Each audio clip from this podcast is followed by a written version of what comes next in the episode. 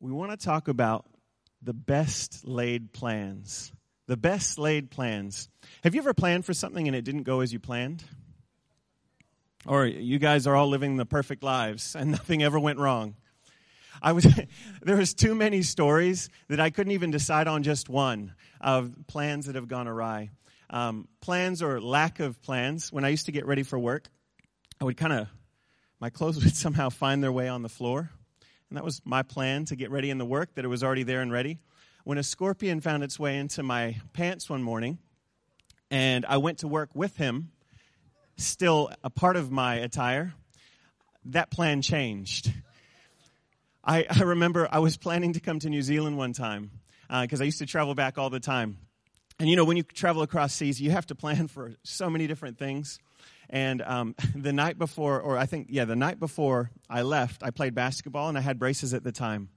Somebody passed the basketball in bounds to my face, and um, the inside of my face was like not okay after the basketball hit my face when you have braces on. Um, that trip was not the most fun trip because I was uh, not able to speak very well, and traveling was not fun. No matter how well you plan for something, there's always things that come in, the best laid plans. And that, that phrase is from Robert Burns' poem. It's a Scottish poem from the late 1700s. It says, The best laid plans of mice and men often go askew. The best laid plans of mice and men often go askew. On my most recent trip to the States, one of the things that I looked forward to the absolute most, we went in November to go visit friends and family, was the food. And I already mentioned it. The food was something I was so looking forward to. And we don't know the next time we're going to go back because it's such, it's such an expensive journey to take. And so I got my list of restaurants down. Like I made a really long list. My list of restaurants was so long that it was there was more restaurants than there were days that we were going to be in the states. And so I even out of that one list made a smaller list of I have to get to this one. This one I'm going to, and I've already told you about my love for Pinnacle Peak and the stakes thereof, and I did manage to get to Pinnacle Peak. But as soon as I got to the States, I had carne asada, which is a, a Mexican uh, steak. It's spiced and marinated, and it's really good. But I had it maybe one too many times, and I got one of the worst case of food poisoning I've ever had. And I was out of commission for at least a week. And I started eating after that week, but what I could eat was like a little bit of rice or a little bit of cracker. And so I didn't get to just about any of those restaurants. As much as I love Pinnacle Peak, and you know how much I love Pinnacle Peak, I put it out as late as I possibly could. And even then, it still just wasn't as good. So, I mean, you know, the, best laid plans of mice and men often go askew. No matter how well you plan into something, it oftentimes doesn't go the way that you think it's going to go. And this morning, one of the things that I wanted to share, I just recently listened to a podcast by Kris Vallotton from Bethel. And he said something that I think is so important that I just want to spend some time reflecting on this morning. It's the difference between plans and purposes. It's the difference between a plan and a purpose. And he used the scripture Jeremiah 29 11. And I think most of us have heard the scripture again and again and again and used in so many different contexts, right? What is, what is it? For I know the, the plans I have for you plans to bring you hope and a future. The word plans there, Kris was suggesting, is probably not the best word to use when talking about us today in the English language. For I know the plans I have for you is probably not the best word he submitted. And he said the best word to use there would be the word purpose. When you actually look at the word and you go into the, the Hebrew, which I can't pronounce, but if you look at the word, the best, the best word to replace that would be the word purpose. For I know the purpose I have for you. And I just, I just went to look and see, and, and it, he was right. The word plan works, the word purpose works in there, the word thought works. That's the, the root word is actually talking about to think. That, that God knows the thought that He has for you in your life. Now, if you go and just look at, at our dictionary of what a plan is, it kind of helps, I hope, to, to set up the framework for where we're going to go this morning. So, a plan is a diagram, or an orderly arrangement of parts of an overall design or objective, a detailed program, or this. This is what I want to focus on. A plan is a method for achieving an end. A plan is a method for achieving an end. And then if you go to purpose, what does the word purpose mean? And I, know we all know, but it's so helpful to look at specifically what it is. A purpose is the reason why something is done or used. It's the aim or intention of something. I think so many of us, especially when it comes to the things of God or things in our life, when things don't go according to plan, we often disengage from God we often question God. When things don't go according to plan, it puts us in a place where we're ineffective to continue doing that which He's called us to do. For I know the plans I have for you, we can get so locked into thinking that there's a specific plan that God has for our life, and if it doesn't happen just as we thought, we start to think that maybe God didn't speak to us, or we start to doubt the very Word of God. But for I know the purpose I have for you. It's a very, very different thing. The plans, I'll go back to the definition, is the method for achieving an end, the means to an end. But the purpose is the aim or intention of something. What an encouraging word this morning. And that's, that's as deep as we're going to go. I'm going to use some examples to illustrate that point. But no matter what U turn has come at you, no matter how big the roadblock is, no matter how much it doesn't line up with what you thought it was going to look like, God knows the purpose He has for you. The plan might have changed, but the purpose is something that God has designed for you. That doesn't, the means can change, but the purpose remains the same. The plan is the how you get there, and the plans can often change. But the purpose is where you're getting to. And I think this is something that I want to bring to encourage you this morning that God can use the good, the bad, and the ugly. He uses whatever U turn, whatever roadblock, he is not daunted by that roadblock. He does not then say, you know what, I actually made a mistake. I shouldn't have spoke that purpose into someone. I was completely wrong.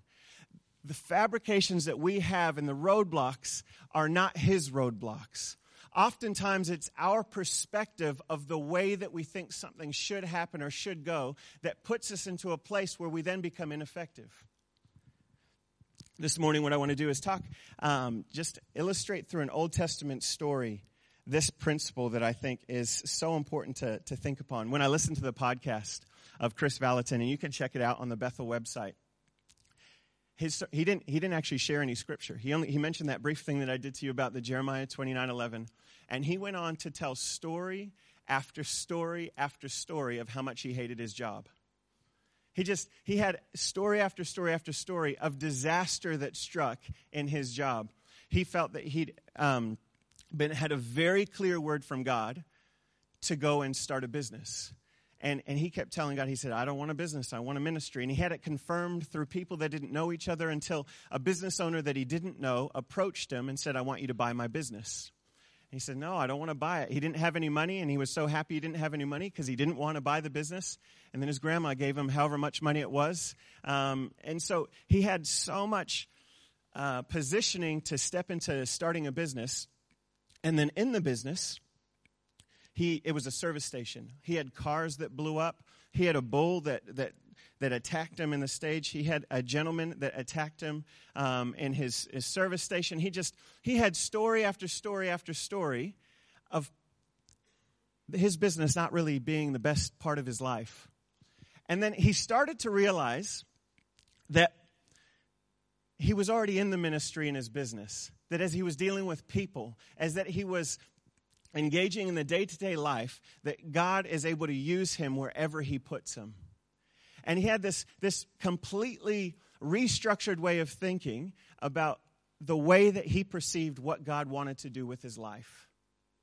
And he eventually did go into ministry, but he said he never made any money. He actually left the business in debt. Now, doesn't that challenge the way that we all think about the way that God is supposed to work in our life? This is something that God really positioned him into and encouraged him down the way. And he didn't have earthly success in the way that you would think it. But he was equipped with so many stories and so many different ways of dealing with people. And he said that now he, he, he does have the money and all those kinds of things. but it's not about monetary success or earthly success of where God's taking us. And then, if you even take a step back from that, what is the purpose that God has for your life? And we've talked a lot about that. One of the passions in our heart is to see people living in purpose. But I think a big roadblock to that is the way that our life goes often puts us in a place where we disengage from the purpose of God because we don't believe Him, or we get so hurt, or we step back. But this morning we're talking about the difference between plans and purposes. So I want to read out this story and then we'll, we'll just break it apart as we go through it. We're going to jump into the story of Moses and Co. entering into the promised land. So they've already had miracles happen in Egypt and they've been miraculously set free from an entire life of slavery, and they're now about to step into the promised land. They're about to step into the thing that God has promised for them or has purposed for them. And as they're about to step into it, God gives them some instructions, and we're going to pick up the story there. The Lord spoke to Moses, saying, Send men to spy out the land of Canaan. Those are the plans, which I am giving to the people of Israel, which is the purpose. Send men to spy out the land of Canaan, which I am giving to the people of Israel. From each tribe you shall send a chief among them. So Moses obeyed the command of the Lord. It was under God's direction, the specific things that they were doing to enter into the promised land. This was God's specific direction. Send men, a tribe, a tribe chief of every one of your 12 tribes, into the land to go spy it out. It was from God. And these included Joshua and Caleb. Moses sent them to spy out the land of Canaan, and here we get the specific detailed plans. And he said to them, Go and see what the land is, and whether the people who dwell in it are strong or weak whether they are few or many, whether the land that they dwell in is good or bad, and whether the cities that they dwell in are camps or strongholds, and whether the land is rich or poor, and whether there are trees in it or not. Be of good courage and bring home, bring some of the fruit of the land. After 40 days, they returned from spying out the land. They brought back word to Moses and all the congregation of Israel, and they showed them the fruit of the land. They told them, The land to which you sent us flows with milk and honey, and this is its fruit. However, the people who dwell in the land are strong, and the cities are fortified and very large. The giants dwell there. Caleb quieted the people, and he said, Let us go up at once and occupy it, for we are well able to overcome it. But the men who had gone with him said, We are not able to go up against the people, for they are stronger than we are. The land which we have gone to spy out is a land that devours its inhabitants. And there we saw the giants, and we seemed like grasshoppers to them. As I was talking through this, one of the points that, that Bruce Billington mentioned, make sure you emphasize, and it's so important, is the people were never asked to give their opinion if they could take the land or not. I think that's so important because as we have plans in our life, when we start to infuse our part of the plan into the plan that God sends us down, is where problems start to occur. God has spoken to each and every one of us about who we are, what He's asked us to do, where He's asked us to go. And if you need a refreshing of that, please come up at the end and let us pray for you and let us seek the Lord over what God is calling over your life. We're going to continue to explore that. We think there's such wealth represented in here of the things that God can do through us and in us. I met with Jen Tyson this week, and I was so encouraged after I left because her mission statement for her, her business is, and I'm probably going to butcher it, but to help people find what they were born to do, or something, something along that line. I absolutely love that. What we want to be a people of is helping people find what they were born to do and supporting them in that. Amen? We're not here to serve our own purposes. We're here to serve one another and launch one another into the kingdom ventures that God has put on every one of our hearts. But we can get so tripped up if we start to infuse our part of the plan or we start to give our opinion as to what God has told us not to give an opinion to. The people rebel, and all the people of Israel grumbled against Moses and Aaron. The whole congregation said to them, Would that we had died in the land of Egypt or the wilderness. Why is the Lord bringing us into this land? notice, why is the Lord bringing us into this land? To fall by the sword. Our wives and our little ones will become a prey. And they said to one another, Let us choose a leader and go back to Egypt. This seems really different from the direction that God gave to the people. They're now, no longer are they just offering their opinion. They've now got a whole set of plans based on where they're going. And where is their plan taking them?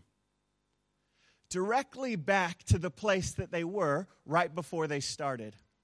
So much so, they said they wish they would have died. Nothing's even happened to them yet, and they're already wishing they would have died. As soon as our plans enter, where is it taking us back oftentimes?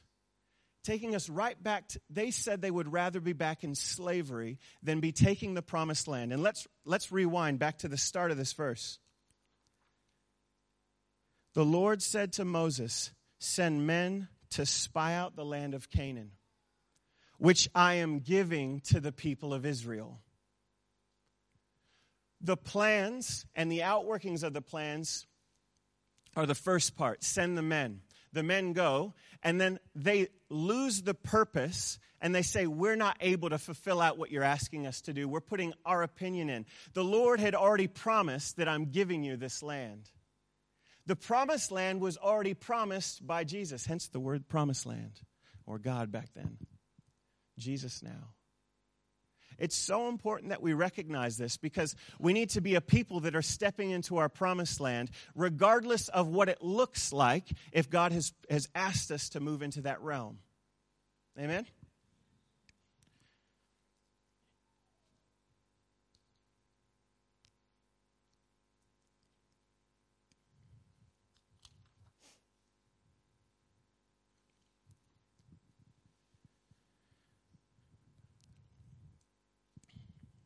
Moses and Aaron fell on their faces, and Joshua and Caleb tore their clothes, and they said to the people, The land which we passed through to spy it out is an exceedingly good land. If the Lord delights in us, he will bring us into the land and give it to us, a land that flows with milk and honey. And this morning, if this can be anything, it's just a time to reflect on the character of who God is. Because when the plans don't go according to the way that we thought they were supposed to go, we start to doubt the character of God. And oftentimes, what I want to submit is that those plans are often our own infused plans with where God started us. God was the one that said, Go into the land. He knew that there were giants in the land. He didn't ask for an opinion on them, and He certainly didn't say, Go back into slavery. And He says this If the Lord delights in us, we have to have an understanding that the Lord delights in us. There should be joy unspeakable when we get together because we have an understanding that regardless of what we think should be happening, the Lord delights in us. Regardless of what plan might seem to be taking us this way, if it's in church, if it's in your home, if it's in your workplace, if it doesn't look like the way that you think it should look and it doesn't feel the way you think it should feel, be of good cheer, be joyful, because if the Lord delights in you, which He does, you can know that He's going to see it to the end. If the means to the end don't look like they're supposed to, that's not the time to go back into slavery. That's the time to go back to the character of who God is. If the Lord delights in us, He will bring us into that land. And He says these two things only do not rebel, don't go to your way against the Lord. And do not fear. Do not fear the people, for the Lord is with us. Two very simple points. Don't go your way when it comes time to this idea of plans and purposes. And the second one, and I think is such a powerful motivator for us do not fear. If you know that it's motivated by fear, you probably need to go back to the character of God and spend some time on. Thank you so much for leading worship this morning.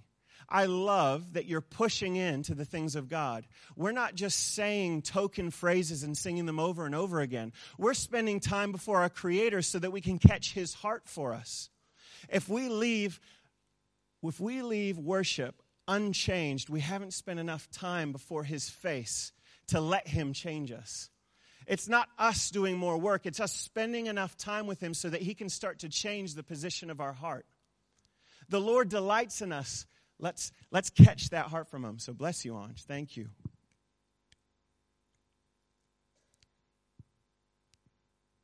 And the Lord said to Moses, How long will the people not believe in me? How long will the people not believe in me? What a powerful statement from the Lord. He said, I've given you the promised land. The issue isn't them taking the promised land, the issue is the people believing that God wants that for them. I love this. Um, was talking with a, a gentleman recently, and he said, in, in dealing with conflict management, when you come and talk to someone, and there's just really different kind of viewpoints going on, and someone, I, I use this, I'm going to I'm gonna tell real stories, in a, in a recent relationship over the weekend with a family member, and it worked so well. It like totally, I'm giving you conflict management 101 here. That if they say a statement, rather than refuting the statement, if it's not a true statement, you can simply say, Do you really think that I would want to do that? And there's usually motivations aside to that. So it's saying, Hey, you, you wanted me to, to fail, or you wanted me to do this. Do you really think that I wanted you to fail, or whatever the case might be? You can fill in the gap. And we had a really good conversation about motivations, and, and it was actually, No, I don't think you really do want me to fail. And it was, it was this great moment but I think we need to stop oftentimes. And I'm, I'm asking you to maybe take a moment in your life this morning to stop and to ask God the questions of the places in your life that have not gone according to your plan. And look at what is inside here and is there something hurting because it didn't go how you wanted it to go is there what what is going on this is the moment to say and challenge those things and those belief systems did God really mean that for harm? God, I'm broken because my child isn't following you and he's somewhere off and he's, he's in a broken place. I've got this thing in my life that won't go away. God, I, I'm doubting you. This doesn't look like how I thought it was supposed to look. I want to encourage you. This is a place, as we're looking at plans versus purposes, to go to God and to and to have a moment where you say, and you have a conversation with God God, is this what you really meant for me? Because we move forward with beliefs about each other and with God before we take time to actually look and see what's going on. We start to blame God for a whole lot of things. And then we start to infuse our plans, and we end up back in Egypt, back in the middle of slavery, back from wherever we started because we don't go through this process. I'm encouraging does God really want to set you up for failure? No. God delights in you. There is joy unspeakable in Him. The joy of the Lord is your strength. As soon as we infuse our plans, we're being robbed of our strength because we get robbed of our joy. But the Lord delights in you. But my servant Caleb, because he has a different spirit and has followed me fully, I will bring into the land into which he went, and his descendants shall possess it. I love that. It's all about the spirit that you carry and who you are following. It's the spirit that you carry. And I've, I've talked about the word spirit before, but literally, the word spirit is this word that says, This is the part of you that communicates with God. Meaning, What's the difference between the people that actually fully went into the promised land and those that had to wander into the desert until they died and never got to possess it? It was the spirit that they carried. And if we look at what that is, it's people communicating with God and people going about doing their own thing. I'm not talking about belief in God. All of them started off based on God's direction. But if you get so worked up about your ability to perceive what these plans are and you lose sight of the purpose, you're going to go far astray. It's about the spirit that you carry. Oftentimes, we get so focused on the method, on the means to an end, which is literally what plan means, and we miss the purpose, the aim, or the intention of something. I was thinking even about technology today, how, how much it's changed how we communicate with one another. We, I can talk to someone across the world in the blink of an eye on FaceTime, on Skype, on any of those.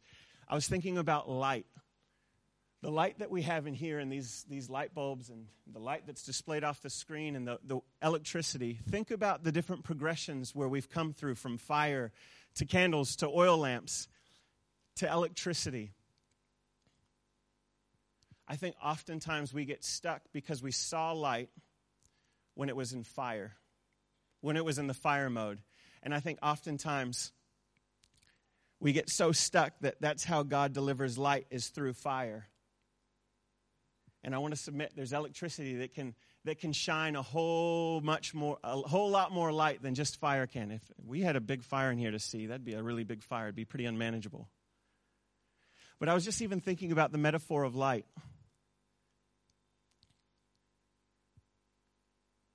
The way that your light shines might change, but your light will always shine. There are so many expectations that we have about our life and the way that we think it's supposed to go, and who we're supposed to marry, and how many kids we're supposed to have 3.5, and how many dogs and cats we'll have, and they're going to live long and happy lives. But God is not deterred by any of those, and He's in the middle of all of those. But don't lose sight of what the purpose is for your life.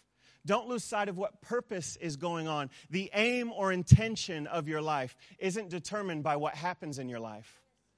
Let us be a people of joy unspeakable, understanding that. I'm going to wrap up with just a story about uh, Jesus and, and my main man, Peter. Do you know that the disciples rarely had any clue of what Jesus was doing? They were so confused by this guy and they loved him completely and they followed him all the time and they had the inside scoop on everything. And so I, I want to encourage you this morning that you can be walking alongside with them, you can be talking alongside with them, and you can still have no idea what's going on sometimes. That's okay. The disciples rarely had any idea what's going. They thought that Jesus was very soon going to come with the sword and take over Rome and that their kingdom was going to be established. I just want to pick up a very quick passage in Matthew 16. Jesus asked his disciples, Who do people say that I am? And they said, Some say John the Baptist, others say Elijah, and other Jeremiah or one of the prophets. He said to them, But who do you say that I am? Simon Peter replied, You are the Christ, the Son of the living God. And Jesus answered him, Blessed are you, Simon, for flesh and blood has not revealed this to you, but my Father who is in heaven. And I tell you, you are Peter, and on this rock I will build my church, and the gates of hell shall not prevail against it. From that time, Jesus began to show his disciples that he must go to Jerusalem and suffer many things from the elders and chief priests and scribes, and be killed, and on the third day be raised. Notice, Jesus explains all that to them. When Jesus says that, Peter rebukes Jesus. Jesus rebukes him in kind, and he says this you are not setting your mind on the things of God, but on the things of man. We have Peter who had revelation of who Jesus was. You are the Messiah. You're the guy that's going to make this all right again. Just like most of us, I would imagine, we have revelation of who Jesus is in our lives. We understand that He is the Messiah and that He is just going to be the one to bring freedom and and healing and whatever you need. And we've talked about giving away life to your situation. The change comes in how we think he's going to do it.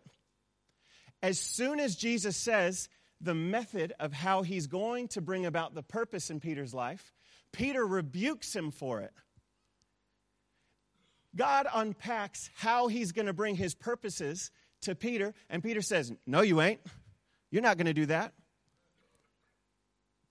What a powerful encouragement for us that we don't get down if we get distracted, that if we miss maybe the greater purpose at times. But let us make sure that we come back to the Father's heart and realign ourselves that His purpose will be established no matter what the plan looks like, no matter how it looks and what it looks like.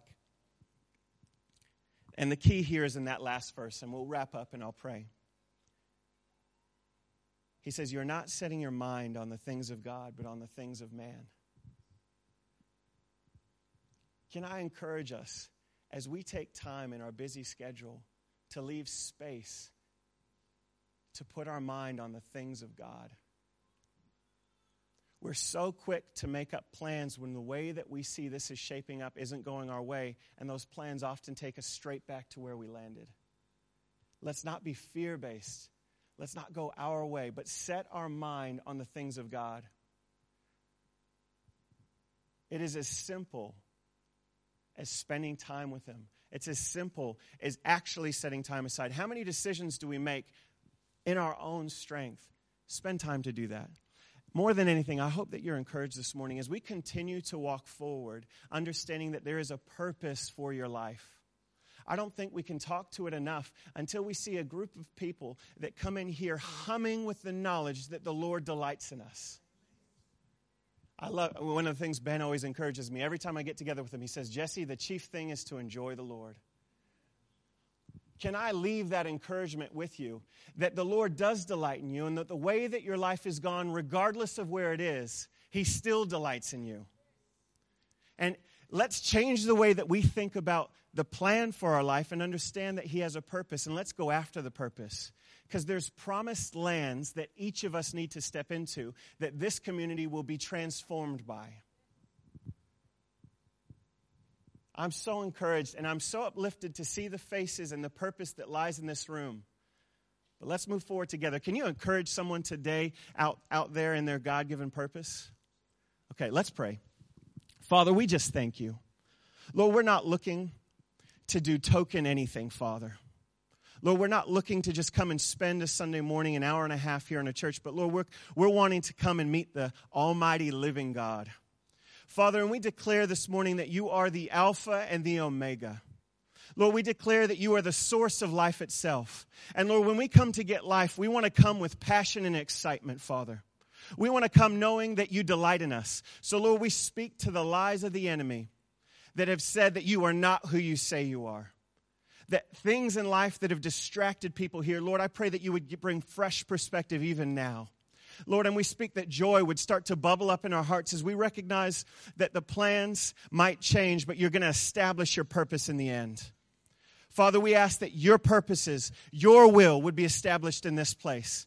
Lord, every life that's here, Lord, I speak divine purpose into them right now.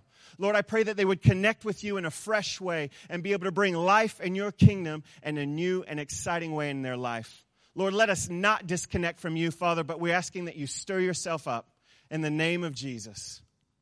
Amen.